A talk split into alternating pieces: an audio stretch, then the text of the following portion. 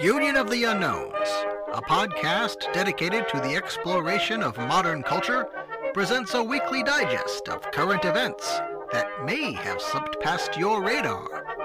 This is not your mama's news.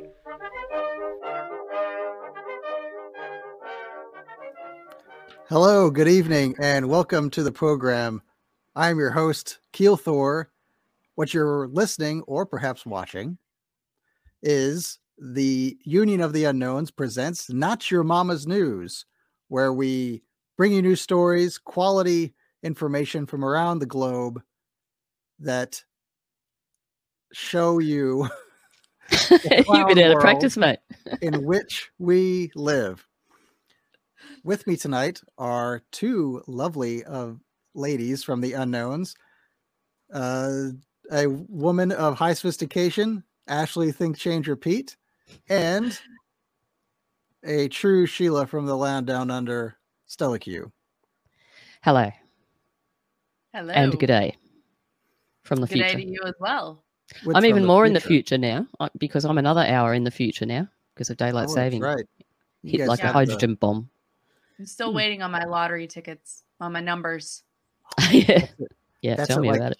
Because Over she should know them dollars ahead of time. I'm waiting for my Kiwi friend in New Zealand. I'll pass it on when I get them. That's the, Hey. the starting line, isn't it? In New Zealand, or I of believe so. islands near there. One of the islands, I think, a little bit to the right of New Zealand. I'm not 100 percent sure. Yeah, I think it is, uh, like New Caledonia area or something. hmm I don't know. It's worth a look up. Hey, One. Stella, Yes. do um when you say good day to us and I say good day, mate, is that cultural appropriation? Is that offensive to Australians? it's pretty hard to offend Australians. Um, What No, if she said it at all. mockingly? I don't day, say it. I don't say it mockingly. I say it because I don't have a fucking Australian accent, and it's it's actually quite hard to replicate. Keel. Yeah, you've got to be a, a little bit lazier when you talk because you tend to, well, people tend to say, "Good day, mate. Good day." Good day, mate. So it's like, Good "Good day. Good day, good day." Good day. I can't do it. oh, Oh, you're you getting there. Just bring that little gap where the apostrophe is. Just bring that gap a little bit closer together. Good day. Good S- Yeah, that's pretty good. Of, Let's get on with the Speaking show. of uh, really great Australian accents, Stella, you have a story about some Australian things, don't you? Very Australian things. The first one, particularly. Um, might just bring the video straight up and go into it because um, it's fairly self-explanatory and we can discuss afterwards. It's not very long. I think it's only about four minutes, and you could stick it on 1.25 or something. It still makes sense. If you like. Yeah, you bet. Give me one sec to change that um the play speed for that to Sorry to throw that on you at the last minute. Hey, no uh no wuckas, as they say, if I'm allowed to say that. You are certainly allowed to say that. Nobody has trademarked it as far as I know. Perfect. Okay, here we go. It's a dollar. hypocrisy of the Albanese government's Environment Minister Tanya Plibersek. Now, you may remember back in February, Plibersek knocked back Clive Palmer's Central Queensland coal mine application. Now, she celebrated her decision, telling the media that if you want your kids and grandkids to be able to see koalas in the wild, we have to change what we're doing because in New South Wales, she said, we're on a trajectory to no koalas by 2050. And yet, we find out now that same month, a review found Plibersek's department had 140 koala killing projects under consideration, 29 of them for renewables. For instance, late last year, Plibersek approved a wind turbine development at Lotus Creek in central Queensland that requires the bulldozing of old growth forest, including 341 hectares of known koala habitat, an area well known by renowned natural photographer Stephen Nowakowski, who joins me now. Stephen, thank you for your time. This is such an important issue. Tell us about the Lotus Creek wind farm and why you're so concerned about it. Yeah, well, the Lotus Creek uh, site is it's a quite a remote area. It's halfway between uh, Mackay and uh, uh, Mackay and Rockhampton. Um, it's directly west of the, the coastal communities of St Lawrence, and it's a high elevation area, about 400 metres above sea level. You can see the imagery there. It's a place of, uh, of it's a wild landscape. Uh, it's quite a cool uh, temperature because of its high elevation, and it's a place that's never been altered. Um, it's a place where time has forgot has forgotten. Um, it hasn't been cleared, it hasn't been modified, it hasn't been used for intensive agriculture, it hasn't been industrialised. So it's a place where wildlife has has existed um, and continues to exist. And the, the diversity there is completely off the charts. It's the highest number of koalas I've ever seen anywhere in Australia. And the greater gliders there are just uh, in, uh, incredible. Um, so, for example, I was there last week and counted 10 greater gliders within about three or four hectares and three koalas. Two were female with um, females, mothers with cubs on their back. So it's a, it's a really special place. And in actual fact, it should be the Great Koala National Park of Queensland. Yes. So, so, so what reaction do you have then? Um, that a lot of this old growth forest, I mean, hundreds of hectares will be felled uh, and, and wind turbines will go up. And these turbines, if they're lucky, a Siemens report from Germany says they'll have a shelf life of about 15 years, but will degrade what you've just told us there so beautifully is, is incredibly special landscapes that have been there untouched for, for a millennia. Yeah, well, that's right. So there's actually 89 of these projects in the pipeline in Queensland. And the Queensland Energy and Jobs Plan um, quite clearly say that to, to increase production to 10 gigawatt would need 600,000 hectares of land. Um, but that, that would need to be doubled because of the low capacity factor of renewable energy. So looking at least 1.2 million hectares of land.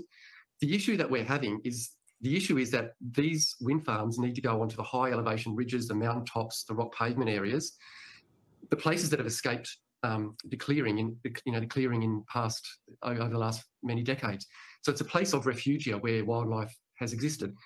Um, and it's those areas that have been targeted by the wind industry. And in the absence of any mm. planning by the state government, and the absence of any environmental um, guidelines, so for example, the State Code 23 for wind farms in Queensland, it actually think um, that wind farms are exempt from the Vegetation Management Act and the Nature Conservation Act.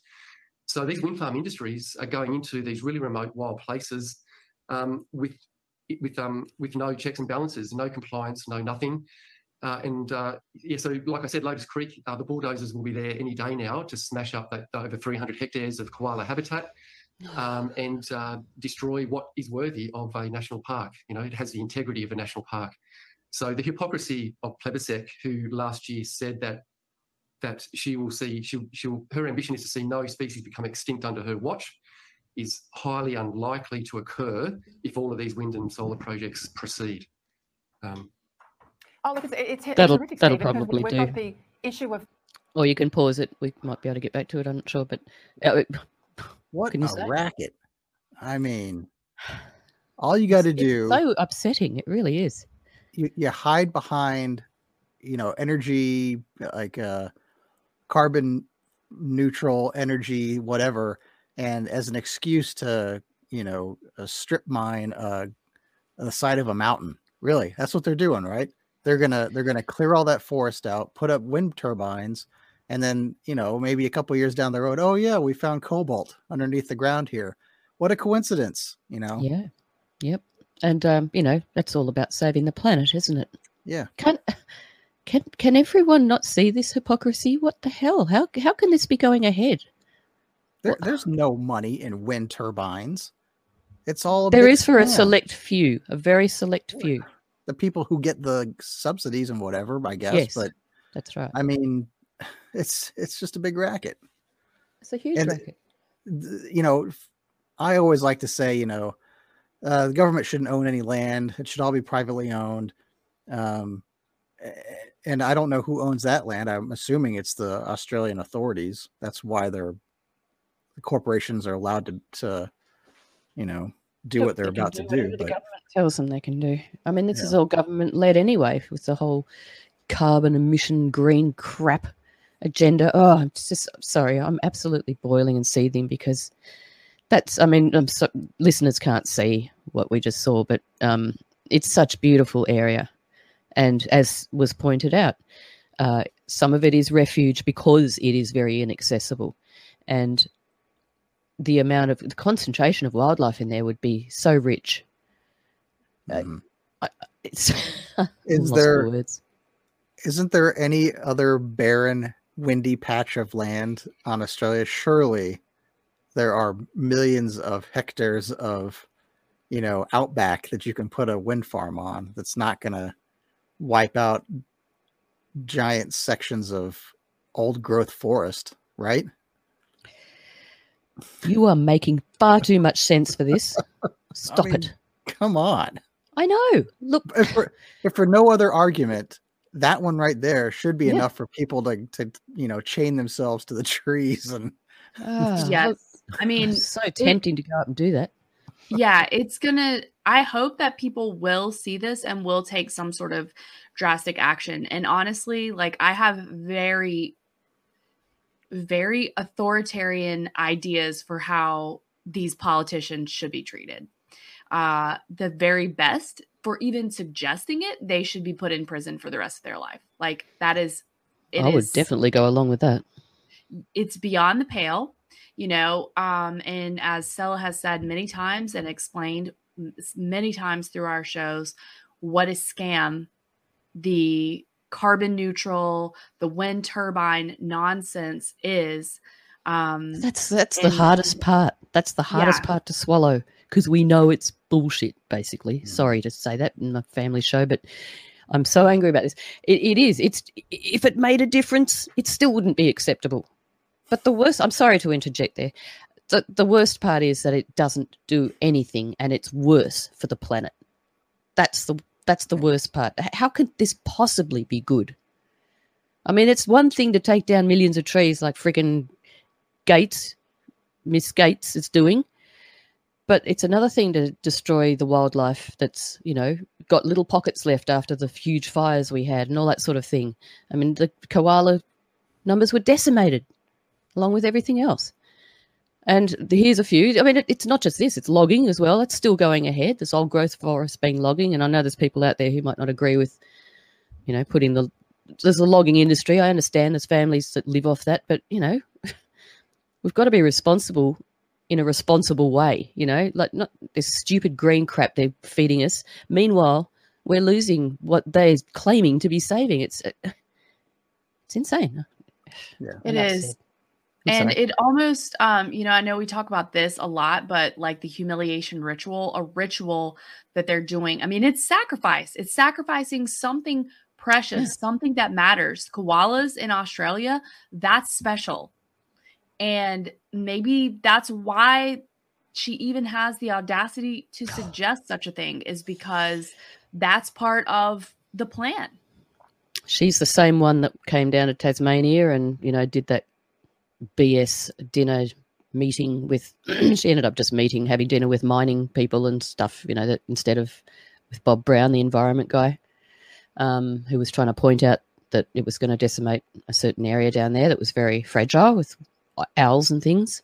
yep i remember you know, the- Yeah, north uh, northwest coast of Tasmania, and um, the koalas have had a hard time. Not only the bush bushfires, etc., but they they have been um, they've been they've had chlamydia issues for years and years and years. It was really really bad. Um, it was yeah, it was almost wiped them. Like so many of them had it. Um, so there's been all sorts of you know recovery programs to try to help them with that, and then there's the logging, and you know it just goes on and on. They're poor little things. They're up against it, and now these people who want to save the freaking planet are going to come and decimate a few more, Yep. along with all their buddies like the gliders and the you know all the other drop bears and stuff. Yeah, the drop. I mean, if if there's a lot of drop bears in that that area, they probably ought to bulldoze it because those things are scary as fuck. Well, they hopefully they'll turn on the bulldozer drivers and just drop into their cabin. yep Come And flying take in care through of the window and maul their take face. care of right? business Oh, Yeah. yeah.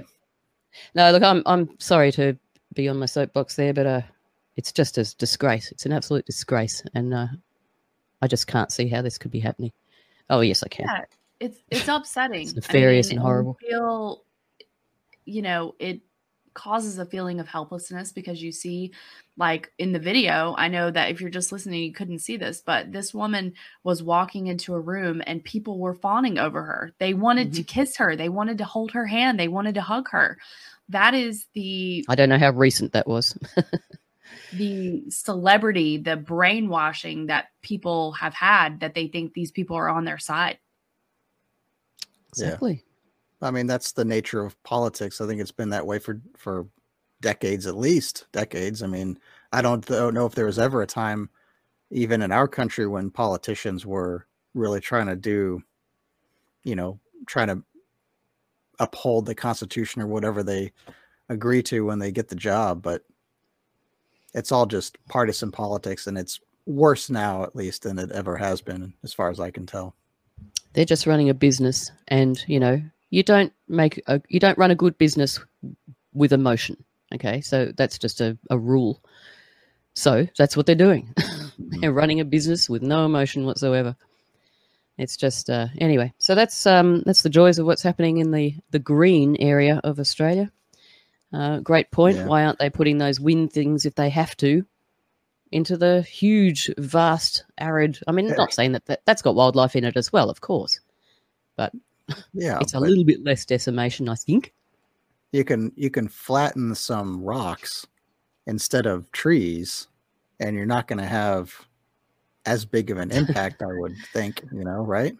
Yeah, well, the desert's not quite just all sand and rocks. I mean, there is plenty of bush and Yeah, you know, that kind vegetation. of scrub, yeah, whatever. But anyway, it's all just it shouldn't be happening. None of it should be happening anywhere, really. Yeah. And they should lift the moratorium on uh, nuclear. Oh yeah, that's the answer right there. You get you get a you get a, a lefty liberal who's screaming about energy, green energy, and you say nuclear power to them, they will lose their shit Yep. because they don't they don't want that. They just want the the green communism. That's all they want. Yep. They don't want solutions. They just want to sit there and whinge and scream and make Yeah. money. So, speaking of of scrubby politicians, uh, Ashley, you've got a story about one such individual. I do. So um, bear with me, guys, while I just give you a few bullet points here. Now, this happened what today? just today. This is hot off the presses. Okay. So, and uh, the the information, of course, is going to be in the show notes. But just to give you a heads up, it's the Daily Mail. I'm going off of what they're saying now. I feel like the Daily Mail is kind of like Sky News, meaning they do say some good things sometimes, but there's also weird things that they throw in there. And there's a couple of those in this story. So the story is that Kevin McCarthy is the first speaker in history to be voted out by colleagues. So Kevin McCarthy is a Republican speaker in the House of Representatives. And most of you probably remember when there was a big to do about Republicans voting on who was going to be House Speaker. And the, um, the Congress critter Matt Gaetz was standing in the way of sort of uh, confirming Kevin McCarthy. So that was several months ago. And eventually he did bend the knee, and on we go. Kevin McCarthy is now Speaker of the House. So we had just been dealing with here in the States the potential government shutdown. Um, where they were going back and forth over funding and you know the the government was going to shut down. And they were using this as like a fear mongering tool. It's happened several times in the last several years and guess what? Literally everything is fine. It's not that big of a deal and we're probably better off for it. But so this was sort of what it was over. Um so here we go. He will not run again in a move that quote stunned his allies the last time Congress tried to evict its speaker was in 1910, and that failed. The drama unfolded after Matt Gaetz introduced his motion to kick McCarthy out on Monday night. Now, this is interesting. So, Republican Nancy Mace of South Carolina, quote, stunned her colleagues by voting to boot McCarthy. Quote, it's not ideological. It's about having a leader in our nation who will tell the truth, who you can trust. I'm looking for a speaker who will tell the truth. In January, she tweeted that Gaetz was a fraud. So, one of the interesting bullet points I thought, and not that I have a good explanation for it, but I just think that's really weird wording. I'm looking for a speaker who will tell the truth. Um, Yeah. you're politicians. You never tell the truth about anything. You're liars. That's what you do. so, I think that's weird. Now, um, the other. Yes, exactly. The other thing Honest that I think is interesting is that in this Daily Mail article, this is being referred to as a civil war. So I have a couple of thoughts on that. Another Civil war- oxymoron. a civil yeah a civil war within the republican party okay so i'm going to circle back to that it was um it was started over mccarthy's negotiation with the democrats to avoid the government shutdown as i mentioned so it took eight members of the republican party and all of the democrats um and patrick mchenry of north carolina will now serve as speaker pro tem meaning that is not going to be his permanent assignment, but it just will be until they decide on someone new. So to circle back, the I thought it was interesting that the Daily Mail laid the groundwork for the divide of the Republican Party, which I've been saying ever since we had the show that they are going after trying to fracture the Republican Party in an irreparable way. We're not there yet, but it is getting there because in with the introduction of Trump into the Republican sphere, you had never Trumpers such as Liz Cheney and her ilk. Then you had people that they began calling, you know, like MAGA, like the MAGA Republicans, which are like the the Marjorie Taylor Greene people. Uh, the other weird thing is like Liz Cheney didn't object to Donald Trump because he was too much like a Democrat, right? Like she just held the the corporate press talking point about him being a criminal, him being a racist, all that kind of stuff. But so I thought it was interesting that the Daily Mail dropped the Civil War reference because I think that these seeds have been being planted. And I think that's the goal is to fracture the conservatives. The reason that I think that is because the conservatives, even though I don't agree with them, we all know that, but that they are if you're looking at the two party paradigm, they are the ones that are standing in the way of a full progressive takeover. That's how it's being framed, right? They're also the people that are supposedly pro gun, right? They're pro Second Amendment. So that the conservative movement and the Republican Party in the two party paradigm is who is standing in the way of a total takeover here. So I think that they are and have been, especially since they pulled the rug out from um, Republicans over. It was obvious that Donald Trump won that election, and that they they pulled the old switcheroo there. So that was one thing. And then the other thing now is uh, further demoralization, further fracturing um, with what's happening here. Um, so I think that it is also interesting that the reason that Gaetz ended up going after McCarthy was because of his negotiation with the Democrats, and yet these eight Republicans were literally working with the Democrats to vote him out. so I thought that was kind of weird. Um, that's that's what I have on that. Whatever y'all have to say, but that's the that's my bullet points. So I have been following this so closely. And so you're saying he was kicked out because he's working with the Democrats? To avoid the government him shutdown. Yes. And so now they're working with the Democrats to kick him out.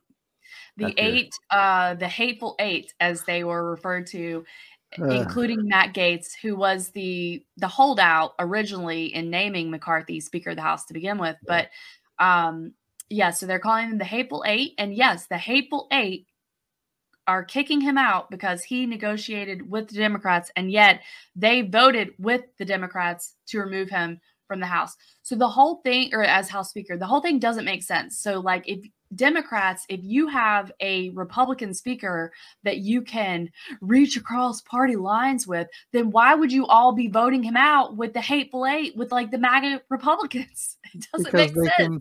Well, I don't know because I don't know. That doesn't make any sense. It really doesn't. Because I was going to say, oh, because they can put their own guy in place, but not if there's a majority Republican. Uh, you know. Correct. You Yeah. can't do that. Destabilization. Sheesh. What Can't really see anything bad else. And I mean, I don't really know the people, but that's all. That's what it says. It looks like from my view, anyway. Yeah. I think it's, It's just further destabilization, trying to Right. rattle everything, bring down the house of cards, sort of. Yeah. Yeah, I think that it is important to, you know, the plans that we discuss here it's important to have conservatives at each other's throats. Um, you don't have division. that Forgot that one. Yes, you don't have that with um, you know, in the leftist paradigm really. So there are a lot of people that may still have been sort of a, a middle of the road, you know, left of center Democrat, right? But you still don't have them calling out other members that are like super super progressive. That just isn't really happening there. Yeah, it just sounds like more hypocrisy and yeah, division and destabilization, all those things, rattling the cage, whatever. Don't really have much more to say. It's just continued hypocrisy everywhere you look and continued inversion as well. Nothing makes sense.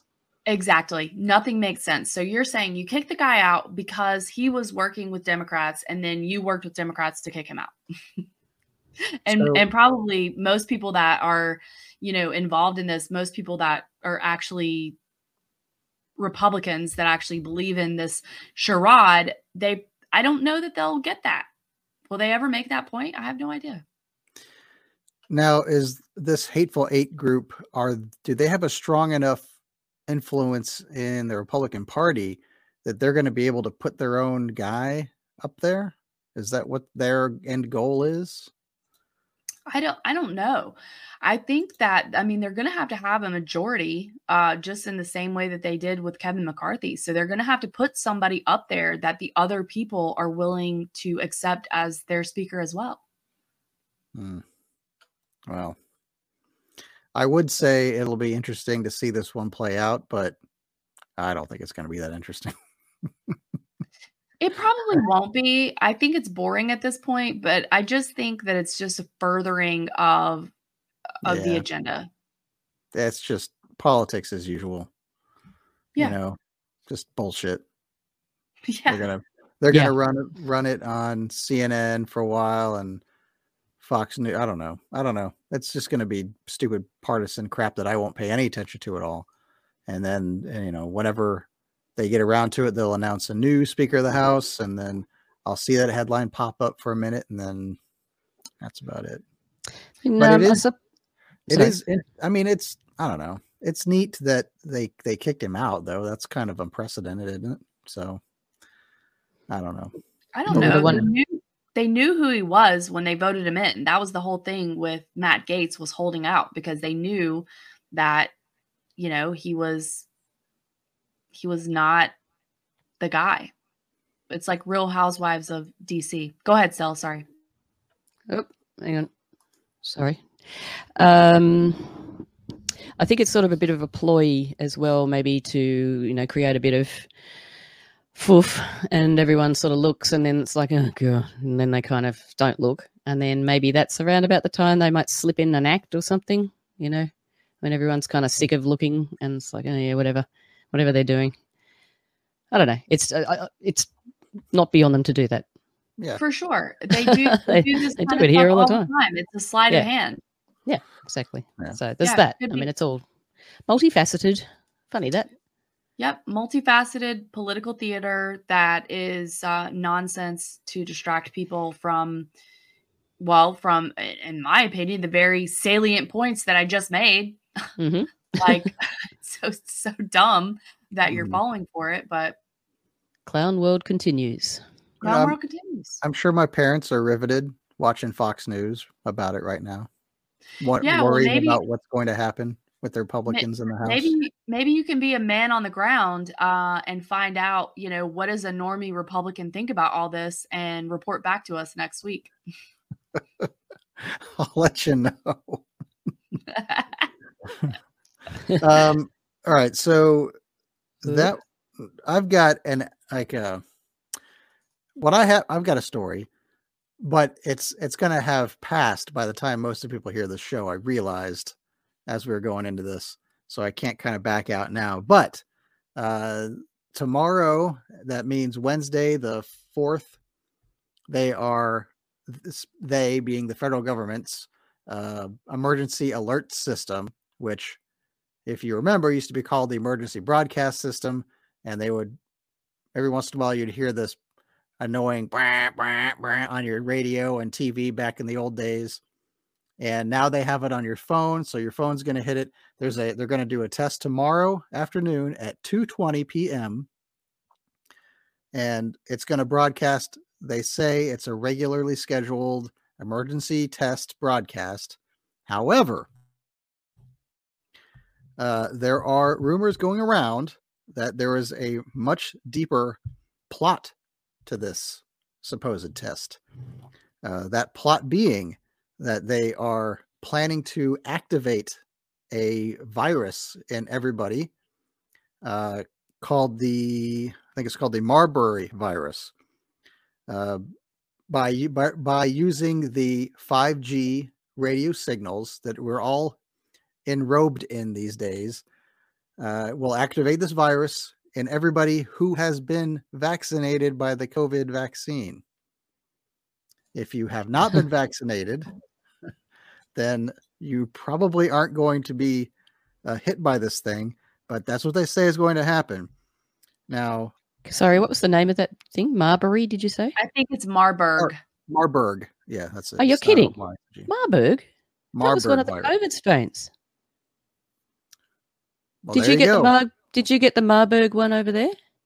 No, remember that one. um, what the Oh, my we did. association that I have Oh. with Marburg is that there was um an Irish guy who I don't remember his role. I think he had been working in a lab or something like that. And he said that the next phase was going to be the quote Marburg virus, but it actually is a, a separate entity from COVID. But a lot of people talked about it because they predicted that that would be like the next thing that they attacked us with. So Okay, that- I hadn't that heard is- that, but we had we had a Marburg go through Australia apparently, and I remember that because I looked it up, and there's a place in Queensland called Marburg, and I remember thinking, oh, I bet they're happy about that. Hmm. So that's the only reason I'm sort of remembering it. Mm. But yeah, it is So very the- interesting. A Marburg virus, and now you're talking about a Marburg computer virus. No, Or No, you're no, not no. computer virus, not computer, but electronics. You know, not as an opposed to health. actual like it would no, activate the actual, actual- virus in humans, right? Oh, right. yes, Okay. biological virus is supposed to be activated if you had received the COVID. Oh, a uh, bio. vaccine. Okay. I'm sorry, I Yeah. misunderstood. I thought you meant a, a virus So- on people's phones. Right. Wow. supposedly this disease causes something called hemorrhagic fever and is typically this this uh, symptom is usually a result of prolonged exposure to mines or caves inhabited by Rousettus bat colonies I so knew you were going to say the bat. the end result of of this you know radio wave triggered uh disgusting virus is that anyone who gets infected with it is will turn into a zombie. And this will in fact ignite the zombie apocalypse that we've all been waiting for for the past 100 years. It's going to happen tomorrow. predicting so in Hollywood for so long. they say if you turn off your cell phone tomorrow probably you know you want to be ahead of the curve so like two o'clock or so and wait for this thing to pass then you should be okay now by doing that you'll probably just be one of the lone survivors wandering through the zombie apocalypse Something to look wasteland afterwards but at least you won't be a zombie yourself It's got a little bit of a Y2K ring about it, doesn't it? It does. And that was absolutely true. So this has to be true too. Because they're telling you it is. Okay, so I I did end up finding the video. Uh, the guy who I'm discussing, his name was Kieran Morrissey, um, an Irish guy, and he's talking about the Marburg pandemic. So I do have something that I can put in the notes, and it, it's like a little 10 minute clip if if uh, you want to check it out. But I also wanted to ask Stella in regards to this story, what have you heard about this little emergency test and some of the other rumors surrounding it? Um, not a whole lot. Probably no more than you. Um, I don't. Well, it's not happening in Australia as far as I know. But we've, you know, we have had, in the last, oh, I don't know, I think it was probably about 18 months. We've had, we had a couple of um, those national type things. Well, I don't know how national it was, probably just in an area, maybe. Uh, it was like, it came to the phone and it was about uh, somebody that they were police were looking for. Like, you know, if you see this person, you know, you know, brown hair, tall, wearing jeans, it's like, oh, okay, I'll keep the lookout. Um, but the thing, it was sort of weird because the message sort of didn't make sense because it trailed off like half sentence. It didn't finish the sentence, and then we never got a follow up with like the finish of the sentence or anything. It was very weird, and that was probably two in I don't know maybe maybe a month. So it was like they were testing some sort of system, but um, yeah, didn't really hear much about it. So it's the only thing I can sort of assimilate And and you also uh, heard some rumors like stateside that some people are thinking this is going to be like installing some spyware or something like that. Oh, I think I, I did hear some. There was some story about um, not so much installing. I think it was more like taking information from the phone, taking yeah, well, everything. I think it was. I really sorry to be so vague. I, I was looking for the thing and I couldn't find it. The oh, article. fine. I just thought it was a, an interesting bullet point, something for people to just know. Like there is a lot of uh, kind of rumors and speculation that typically surrounds this kind of stuff, and that was, um, you know, one of the ones that we had chatted about that I thought was kind of interesting. Well, I mean, look, if people hear that there's going to be some zombie apocalypse and, you know, maybe they're going to implode or something because they've had a shot, think how much fear is out there right now. Yet another fear ploy. So, was there some sort of a, a fix to this? Was putting it somewhere, the phone? Turn your turn your phone off. I mean, if you had like a Faraday cage or something, you could probably put it Mm. inside that, and it might protect it from the the signal. But I mean, if if you're gonna if you're worried about the higher powers installing something on your phone, then you probably shouldn't have a phone to begin with. You know, because you're not going to be able they to could do that, protect it. yeah. Take it out of the Faraday cage, and it's immediately going to update itself. So Well, as far as What are you I understand it, it, there's updates and things that happen regularly without you knowing about it, like Oh, just yeah. little little fixes here and there, iOS stuff. Um, so it was uh, you could put it in a microwave oven, I believe. yeah, Yeah, suppose I you was going to ask about that. So turn it off, put it in the microwave, and that would act as Don't a turn it on. cage. Don't turn it on. Although Two I don't minutes on high. T- turn it on. It might, uh, you know, fix a lot of things in your life if you don't have a cell It phone. certainly would. so true. Not your kitchen, but the rest of it would be good. So it would. So a microwave acts as a Faraday cage in that instance. I mean, I don't really know that Apparently much about it, but Well, Uh, you you think know- about what a microwave oven is. It has to be sealed, a sealed complete unit, so that nothing, you know, supposedly, Well, allegedly radioactive comes out. Yeah, it probably would work that way. I'd have to. I wonder. I have to test it. I wonder if I could, but um, I, I I know microwaves are different from radio waves, and the wavelength has to be blocked one way or the other. So I don't know if you could say with 100% con- I couldn't 100% confidence that the radio waves going in and out of your phone, the 5G, wouldn't pass through the same uh, fencing that keeps microwaves inside of a microwave. Yeah. Right. Well, you could put the phone in the microwave, still turned on, and then get someone to call it and see if it. Yeah, Yeah, see if that works. rings. So that would be But, a, um, good test. Also, somebody else pointed out, I think it was in my other Australian group, um, shout out General, um, who, if you've got Faraday bags, material, clothing, whatever, um, don't don't fully rely on it because sometimes it's just scammy stuff. So you sort of should probably test that as well. Test Yeah. your bags. I remember when I went to a, a recent event. Um, yeah, you cut. You had to put your phone in a Faraday bag, and they sealed it before you went into the venue. And you, there's no way you could open those bags. And then when you come out, you just had to find someone, and there were plenty of them, of these people holding these little sort of what looked like a little UFO-y sort of thing, and that was what unlocked the bag. And then you put the bag into collection bins. And they were very, yeah, obviously very good design. Wow. Bring a bring a spare phone with you next time. Shove that one in the bag. and yeah. It's a bit hard to um, take photos and video without being seen, though, isn't it? In a crowd with the, the light going, and you know, Whatever there'd be, happened there'd to be the Karens everywhere. Whatever happened to the Google Glass? Remember that? They had it had cameras on it. They've only just released that, haven't they? No, Um, those have been around for like So- 10 years. Years ago, they had the Google Glass. It was a set of glasses, as Keel's describing. oh, right. But yeah. it was like ten thousand dollars, which is how a lot of this stuff starts out, right?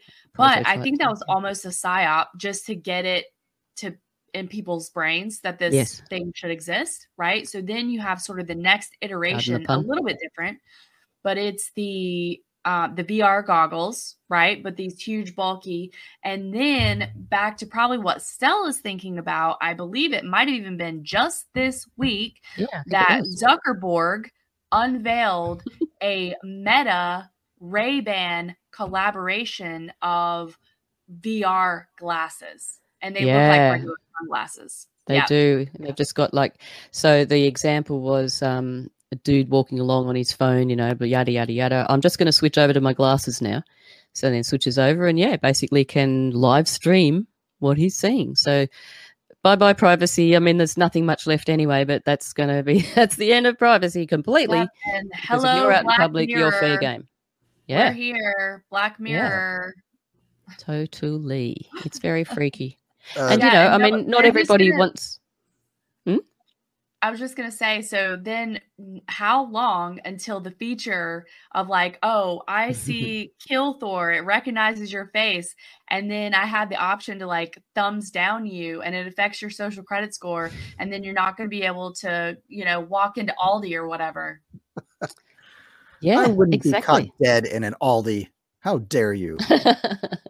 An example, I'm first just of all. Aldi How rule. dare you? I'm kidding. now now children yeah look it's i mean they, they just look normal like normal for ray bans so you're not going to know who's filming you and the thing is like you know as is the case with many many people some people are you know domestic violence victims or what have you and they're trying to escape and uh, don't want to be seen by the world so um, that's not going to be good because if people are accidentally caught on video or what have you because they're just maybe in the background of something that could be life threatening in some ways Hundred percent. It's so not- everyone's going to have to go out with a disguise on if they don't want to get filmed. Now that brings up an interesting point. Whatever happened to people who get put in um, witness relocation programs? These days, they they're on camera somewhere, and say, and you're a you're a you know billionaire mafioso guy. Yeah, you can afford to to hire, you know, software people that can scour video clips randomly and find people like that. That's got to be a—that's got to be a new wrinkle in that whole So situation. Probably in in that case, the solution may be extensive facial reconstruction. Yeah, that's what I was thinking. Just a lot more cosmetic surgery involved, I think. I mean, if you if it's that desperate that you're in a witness protection program, you're probably quite willing to go through all that. Yeah, but that's kind of like Wear a burqa for the rest of Yeah, your well, life. Well that's uh I mean, I don't know. I've never been in the witness protection program, as far as you know. So Does I, my bomb I look couldn't big Sure you haven't. like I couldn't tell you what it's like, but my imagination says that you know it's it's part of a deal you're getting with the feds, and they're gonna agree to relocate you somewhere. It's always been, you know, we'll put you this place, we'll give you a new identity, but then you're kind of on your own. You know, they aren't gonna station, you know, agents around your house and protect your family and stuff like that. It's just we're going to give you a new identity if you, you know, uh, you know, uh, be a witness for us, and there you go. So I I doubt that unless the the information they provide is really really juicy, which I can't even imagine, but I don't know why they would agree to do a bunch of re- reconstructive surgery on somebody. Also, you know, is it really worth that sort of thing? Probably not your everyday dude, but maybe more Yeah. diplomats and stuff. They generally move them to another country and stuff anyway, so or like right up the other end of whatever. Mm, well, I mean, I in the I know in the United States they they keep them in the U.S. because uh, you know you're going to stand out if you're in another country like that. True. It's a big place though. Yeah, but I don't know. Like I said, I've never been there, so who knows? Sure you haven't, Keel. I promise. I stand by that statement. If that's even your real name. Hey, Fed, fed. that's enough. This this conversation is over. Now he's giving out rules. Oh, he always rules with an iron fist and an attitude. My voice will be heard. Speaking And- of the voice, There you go. are we? Have we? You guys have done all right. Can we just have a little cap off with uh, the end of um, the show with a little bit more about Australia, You. Australia. Get it Please up. do. Please do. horse trailer? Uh, yeah. So, yeah, fires are sort of burning around, which is not good. Um, I'll get to that in a second. Fires are burning around. Um, there's been also a flood straight after a fire. There's been a couple of houses lost, etc. Probably more by now. It was yesterday's um, reports I was reading. That's not good. So we're getting into that season, and lots of fear about it, like I reported on last week.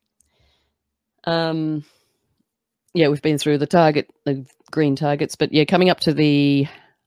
Sorry, I'll try to speak a little bit slower. Coming up to the referendum on the 14th of October, which is in 10 days from our now, um, is it's getting very nasty and more divisive and very dirty. It's been pretty dirty all the way along, but the hypocrisy is just through the roof. The government is just, it's just absolute deliberate deception. Um, this one is a particularly deceit, deceitful um, thing. If we just play from, have you got that queued up? You have. Um, there's these sandwich boards that are being set up at the entrances of uh, the electoral polling booth because there's some early votes going on already. Um, let's just play this. It pretty much says it. Okay. Yeah. Sorry if I queued it up too early. I did not mean That's to do okay. that. That's all right. Um, yeah, and just let me know. We're still getting our whenever you're flow. ready- It's fine. uh, whenever you're ready for me to stop, and I'll um, I'll pull it at name- that time and advance Yeah. it a little further. No This guy's worries. name is Garth.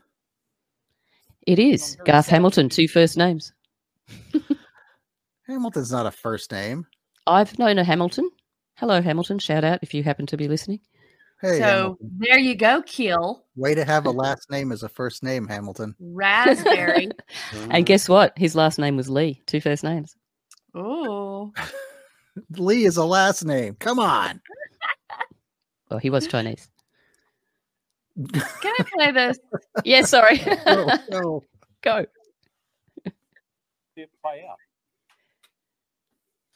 Well, for a thing that was supposed to bring Australians together, it's doing exactly the opposite. And uh, even more so uh, after uh, October 14, uh, believe you me. Um, I'm struck also by the Australian Electoral Commission, Garth Hamilton. It says that these Yes campaign signs, uh, which are in the official Electorate Commission, Electoral Commission's purple colour, its distinctive purple colour, what a big coincidence that is. Um, it, says it could confuse voters that it is from the Electoral Commission itself, so they should be pushed back from the entry to polling booths. But I'm told they're not being pushed back much at all. Um, in fact, uh, Craig Kelly, the former MP, has sent me photos of them not being pushed back uh, at all. Should the Commission be tougher on this? Because this colour scheme does not seem to be an accident. Look, I think they should be pretty tough on this. I remember not that long ago going through an election where integrity was the issue. Uh, I, I remember the Australian people uh, speaking very strongly, responding very strongly in the last election on that issue. What we've got here is a case of Oh, the sorry, Yes I was muted. That'll do. Sorry. been deliberately deceptive. Now, the AEC hasn't changed their colours. There's no confusion. pause there's no that for a moment. here. They have absolutely chosen Yep. Okay. So for those who are listening, um, there was some sandwich boards that we were looking at, and there's uh, a particular color. Which um, see that link that I just dropped in the chat there. Could you please put that up and show us? yes. You're about to show us the Australian Electoral Commission website, and it's going to show you the same color of purple that they have chosen for these yes vote sandwich boards. Okay, so if you hear what I'm saying here, it's like it's quite a see. Okay, see that purple there? It's quite a distinct plum purple. Um, and that's exactly the, pretty much the same color. Well, I think it is exactly the same color that they've chosen for the sandwich boards, which have vote yes written on it. So psychologically, people are going to, and these are right at the entrances. So it's one of the last things. There's rules about you can't put anything that's sort of promotey or, you know, uh, within uh, six meters of the polling booth entrances, uh, which is about 19 feet. just under 20 feet. Um, so there's rules about that. So they're just like at the absolute closest they can possibly be, right next to the entrance. So that's the last thing people see as they enter. Um, and it looks like it looks very official. Like it, people could easily, even subconsciously, look at that and and see yes, and the Australian Electoral Commission colour and think, oh, there's some official thing, and just it's just very psychological that they've done it. It's very very deceptive. Um, so yeah, I just that was just a little example of how dirty this has become. That's absolutely misleading what they did there. Yeah, and I do think that it's interesting, and this is something that I have. Um, shout out to our buddy Jen. This is something that I have started paying more attention to. So I would, I was definitely aware of the influence of colors through like the scarlet red right? Like the the horror of mm-hmm. babylon the scarlet woman black and white checkerboard stuff like that. But in um, hearing him talk about some of this stuff the colors matter a lot more than i really even realized. And i believe that this color purple reminds me of uh, what brad binkley is talking about stacey abrams all the time like this giant purple woman because she's always wearing this royal purple looking color like to gain trust acceptance and that is the same color that i'm seeing popping up here. It looks like a royal color. Yes that's exactly right. I was just about to read out i just put a little color wheel in there. I don't know if you want to bring that up on screen you don't have to but i'll just read out what purple uh, there's a psychology of color wheels here and it's just got a bunch of words under each color sort of what it generally insinuates. Um, as a graphic designer i often take this sort of stuff into account as we all do um, so purple generally represents wealth um, and mystery, fantasy, imagination, royalty, spirituality, justice, and art. So that's sort of gen- the very generalization of what it kind of represents. Um, so yes, that's it's all psychology. It's all also at the very last thing before people enter. They know that. Um, so yeah, that's basically just what I'm pointing out the dirty works that they're now, using and absolute deception. Why doesn't why don't the no people put out purple signs also right next to the yes signs just to make the voters even more confused or at least so confused that they won't pick yes automatically? Well, I guess that would be one way to fight fire with fire sort of thing. But um, I don't know. Man. I really can't answer that question. Maybe they just didn't think of it. Maybe they just don't get, need to get that down and dirty because they're actually on the the honest side. They're standing for you know truth. And uh, who are the people that are putting up the yes signs? The government, I suppose. I mean, the minions. Isn't that, isn't that an inherent conflict of interest? Like I can imagine it'd be okay if like a super PAC or whatever the equivalent would be down there in Australia. If they lobbyists. were funding yeah lobbyists would be funding these signs to put up. How could the government possibly do that? I don't know. I can't answer that question. I don't know who funds i mean it's the government is pushing for the yes vote so mm-hmm. i'm not really sure. and so like the the whole thing with okay, so I want to chime in here that Stella has a series that she is participating in um, with well i'll let her tell you about it but she so far a three part series but my understanding is that it's a continuation. So and it goes pretty in depth into this subject of what the whole thing is about. My guess in this particular situation is that is the lobbyists is the people that are pushing and going along with this government movement to for yes. Um, and Stella, let me know when you want me to roll the second part of this. But also, um, I was hoping you could give a little blip about uh, your voice episodes and kind of what those have, you know, been about so far. Yeah, okay.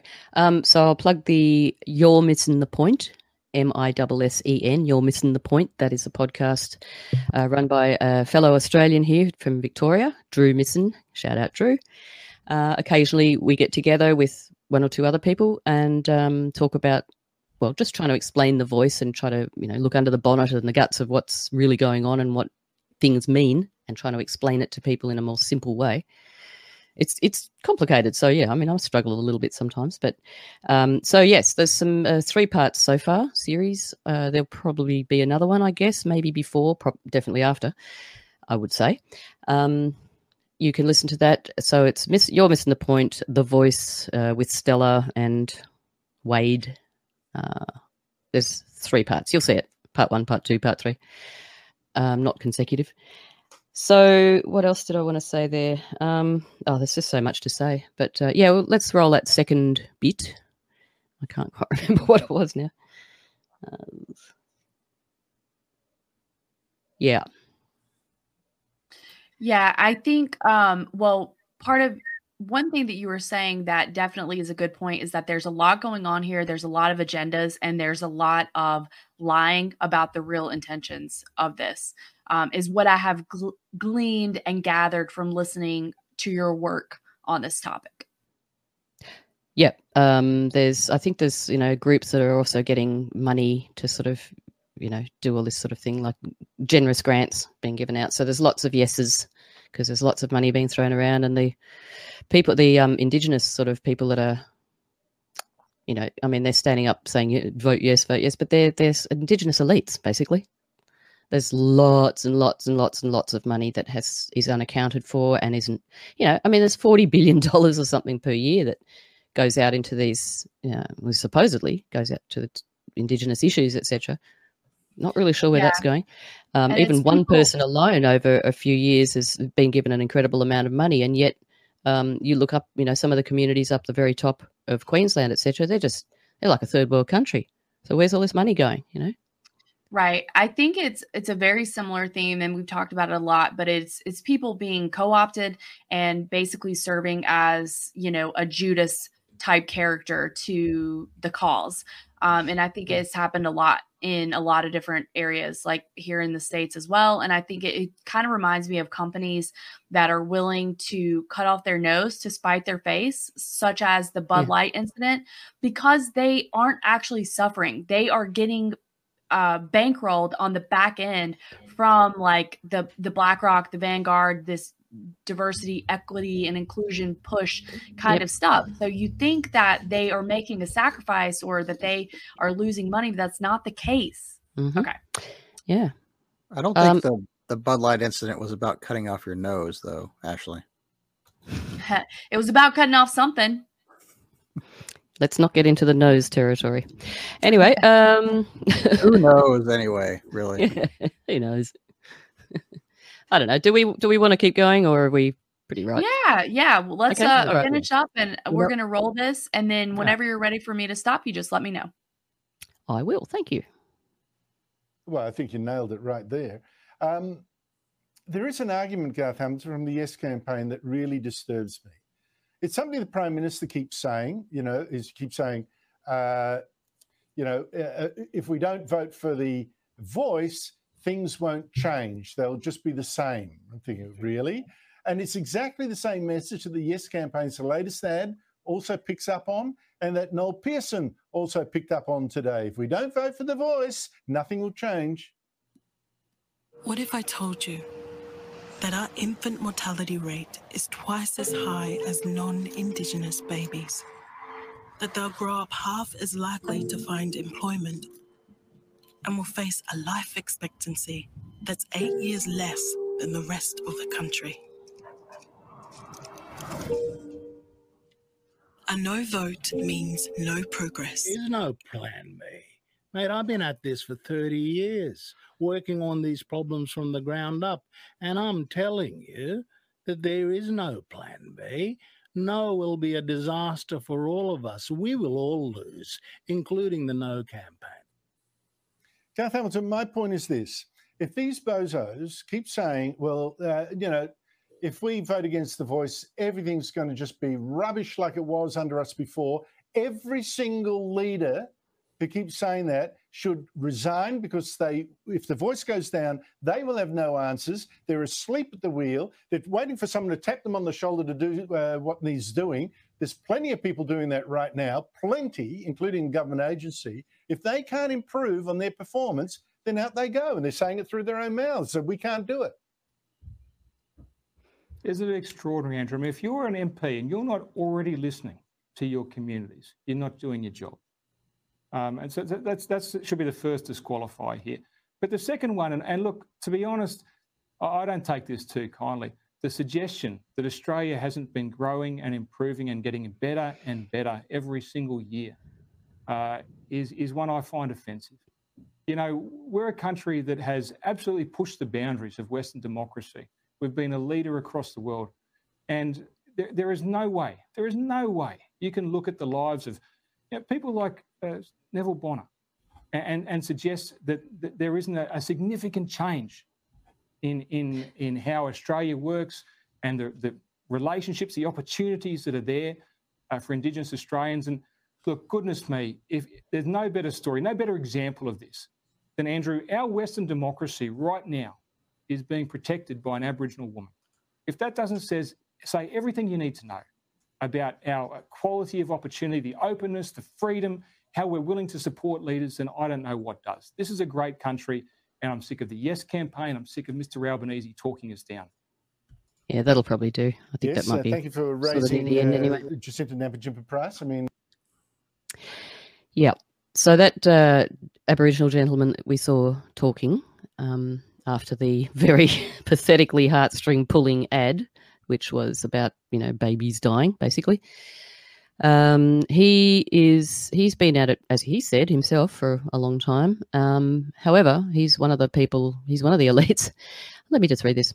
Indigenous activist Noel Pearson, a lawyer trained in Melbourne years ago by the Jewish law firm Arnold Bloch Leibler, has emerged as a capable advocate for Aboriginal affairs. However, his recent support for the UN Voice to Parliament campaign has exposed what could only be, at best, hopeless mismanagement of half a billion dollars of government largesse handed out over nearly two decades or more, or at worst, misappropriation which has achieved no tangible outcome for Aboriginals.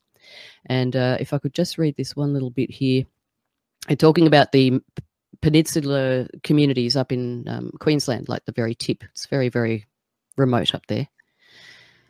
Uh, most peninsula communities are equal to third world countries. No jobs, no money, poverty, government, indifference, no pride. And I don't mean that kind of pride, the old stuff.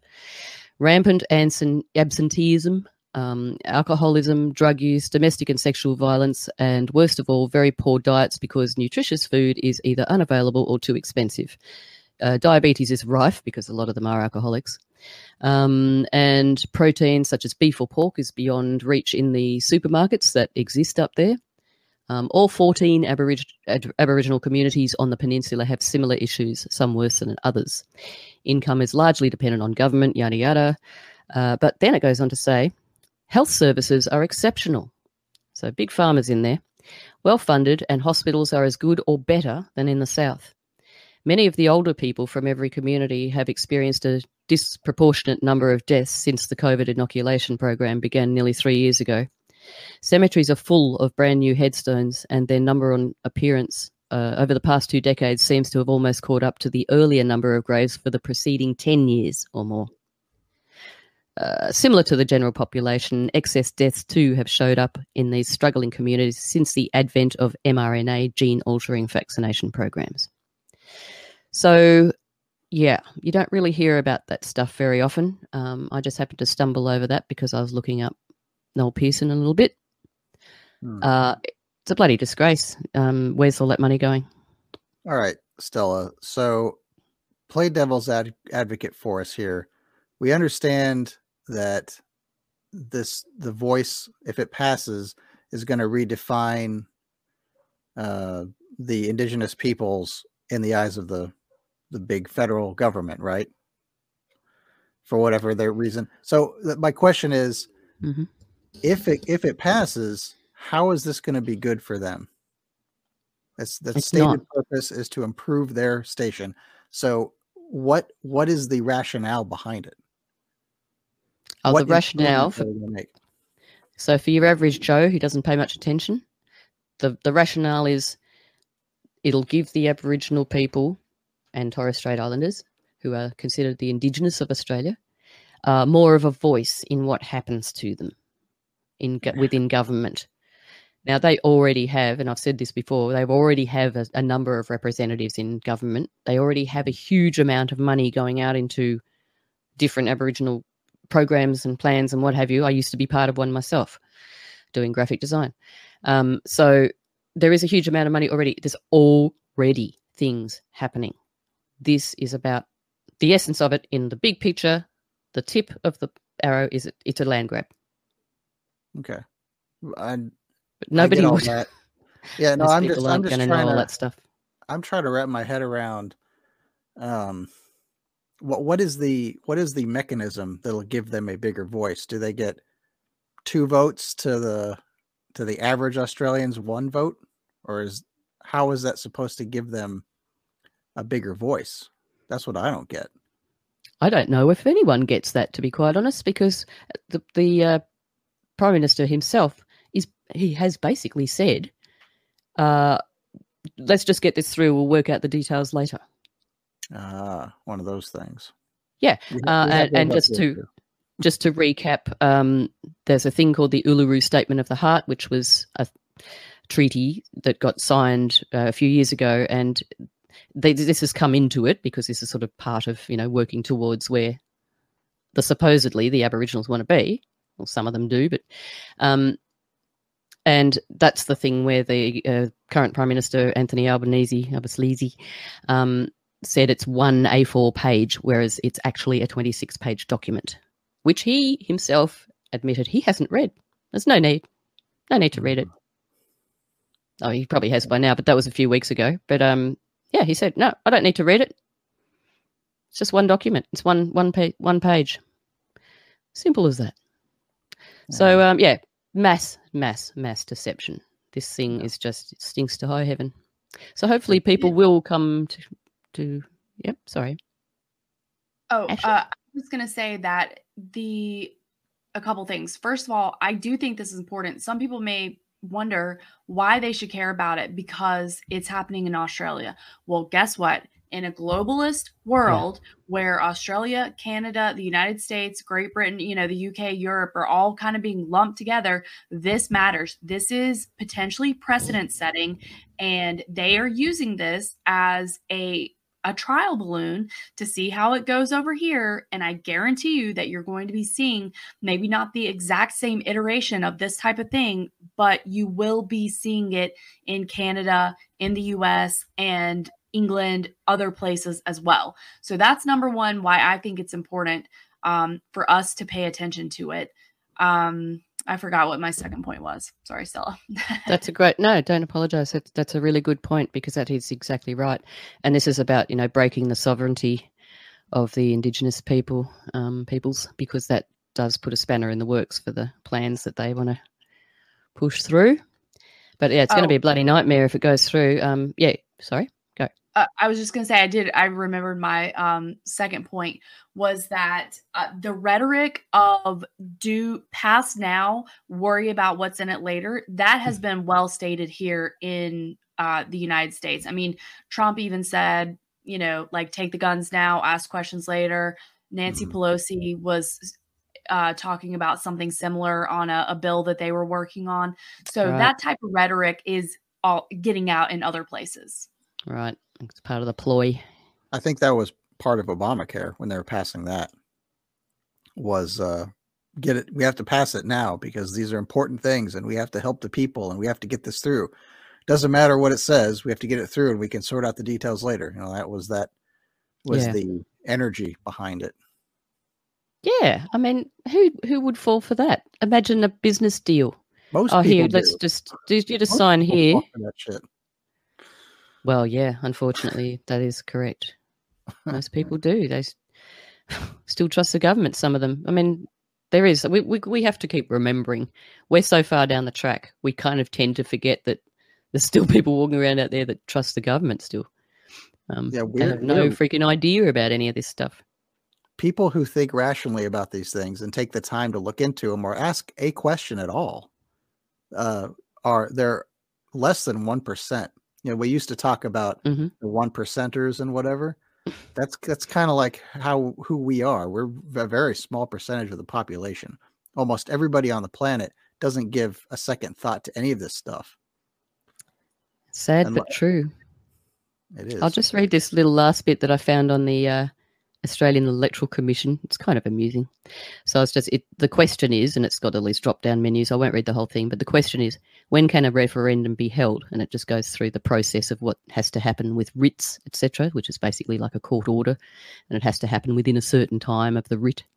And the last sentence is, a referendum period from the issue of writs to polling day has a minimum of thirty-three days. 33 days. Wow, 33. Where have we seen that? Mm-hmm. Absolutely everywhere. I know. It's everywhere. And uh, now I got a question, another question for you, Stella. Hmm. Australians are required by law to participate in the voting process. Are are you allowed to like walk up there and mark abstain when you vote, or do you have to vote for one or the other? Is there an Particu- particularly in this situation with a referendum, there's a yes or a no. Hmm. That's Wow. it. Um, and and Drew actually, shout out Drew again, uh, put up something in the where was it Telegram. Anyway, it was uh, from the Australian Electoral Commission. and I actually haven't. I should double check this before I say it. But anyway, um, and it said if if someone's in the same area because you've got to sort of you go in and you get your name um, sort of marked off on a pa- piece of paper like a book not not a computer. So it's manually they get their ruler and they mark this little line next to your name. So that's like and they always ask you have you voted today? And it's sort of you know you don't you don't put your hand on the bible or anything but you so it relies on honesty. It's funny isn't it how often this stuff comes down to just general everyday honesty. So yeah, you either say yes or no, and then if you say no, they give you this huge, huge bloody. It's massive. This ballot paper, it's like a meter long, um, and uh, you go off into your booth, and they give you a pencil. But I do urge people to bring their own pen, make it black, and uh, then you make your vote. So then, apparently, if you're in the same area and you go to another voting booth and you vote again, and someone somehow knew they have no there's no legal right that they can sort of get your vote and like take it out of the bin or anything. It, it's untouchable. So because of a breach of privacy they just sort of have to let that one go. And they just they just say you know it doesn't double votes don't happen very often. It's usually it's usually a mental health problem or age. Sure. I read I read that blip that you shared about that. And it's that was like, true that she shared that but yeah it's amazing isn't it? Yeah. i'll have to double check that. But um yeah I'd, very odd I know it's a Hmm. pipe dream, but one of these days I'd like to see voting records put on a, a blockchain so that each voter gets a unique yeah place on the blockchain and then it's just publicly available and you can you've got your number so you can look up and say yep that's how i voted Right. and then but you, you can and you can count the tally and then there's Mm-hmm. a there's a public record of it i mean it's so simple but that's one of the great things about blockchain technology is that you can make a big unique list of you know big unique uh, ledger that exists forever as long as electricity exists Yeah, they don't want election Yeah. integrity, really. I Mm. mean, No. obviously. And who knows if the uh, New World Order considers themselves a democracy, even in name. Oh, that Yeah. was the other thing. The guy was saying, "Oh, we've we've been a leader in Western democracy, blah blah blah," and I'm like, "Is that really a compliment?" Being, you i know i Yeah. thought that too and I, Yeah. I commented in the chat that uh, Garth is full of shit. And I'm kind of tired of his talking point because he's full of it. Yeah. Um, one quick thing before we wrap up, because Stella reminded me, I had a, a little highlighted quote. Um, back to my story. I'll be quick here, but it says, but speaking on the House floor, Gaetz said, chaos is Speaker McCarthy. Chaos is somebody who we cannot trust with their word. One thing that the White House, House Democrats, and many of us in the conservative side of the Republican caucus would argue is that the thing we have in common, Kevin McCarthy said something to all of us at one point or another that he didn't really mean and never intended to live up to. I don't think voting against Kevin McCarthy is chaos. I think 33 trillion in debt is chaos. I think that facing a 2.2 trillion annual deficit is chaos. Hmm. Is is Gaetz uh, working against the the big system? And that's No. uh no. No, I mean, he was literally the leader of the hateful eight that voted with the Democrats, ousting the guy for voting with the Democrats. So, Yeah, but I'm saying if he's dropping these signals of 33 and saying he believes, like he's telling us 33 is chaos, that's the bad stuff. Not voting against if if if he said 33 is chaos, I think it would be to implement that into your mind, like to drop a little um dark magic nugget. That's what I think. Yeah. Hmm. Dark magic nugget. A dark magic nugget. There's So- the, there's the title of this episode. and sort of Listen all the way reminds me of through, motherfuckers. dark magic Uh. nugget. Sort of shout out Justin. what? we do miss that little guy. Yeah, he needs to come back. Yeah. Oh, alas, he Baby, never will. come back. Baby, I want You can blame it all on Keel. Yeah. nice. All right. On that note, uh, I want to thank Ashley and Stella for your stories and insights. And I want to thank the listeners for listening to us for this long. I think we've been went a little bit over the the hour mark, but that's okay. Sorry All about the soapbox at the Good beginning. there. stuff. No, no, no. It's all good stuff. All good. Um, I'm gonna try to post this. Uh, I'm trying to get this all set up before like before I go to bed tonight. So it'll be out on Rokfin so that people listening there will be prepared for tomorrow and they can turn off their phones and not turn into zombies. Oh, yeah. But Good luck with the zombie apocalypse, everyone. Yeah. By the time most of the people hear us, it'll be Saturday, and who knows what'll what the world will look like at that point. So good luck to all of us survivors. Hopefully, we'll, we'll still we'll bump, bump into each other at some point. I love the smell Um, of zombies in the morning. If there is if there is no zombie apocalypse tomorrow at two twenty in the afternoon, Ashley, how can the listeners get a hold of us? Well, Keel, I'm glad you asked. They can find us at unionoftheunknowns.com. That is our link tree page, and it has all the many and various ways to touch base with us. If you are so inclined, please feel free to do so. We love hearing from you. And you can find me at Union Unknowns over on the uh, Unknowns Twitter page, just uh, mixing it up with myself most of the time because we don't have any engagement there, but whatever. we got lots of engagement. All right, folks. Uh, Stella, anything insightful to say at the end for perhaps our last show? Um, just yeah, wear a hat so you zombies don't eat your brains. Um, keep your tinfoil hat on. Yep. No, no- Yeah, nothing that'll else. All, right, All the best, thank everyone. Good advice. That's good advice, Stella. Love good your advice. guts, but I'm not a zombie. All right, guys. Thanks, guys. Thanks, listeners. Thanks, subscribers, and everyone else who enjoys this show.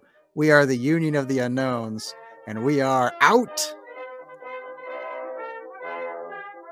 Not Your Mama's News has been a production of the Union of the Unknowns podcast. New episodes are available weekly on all your favorite podcasting networks.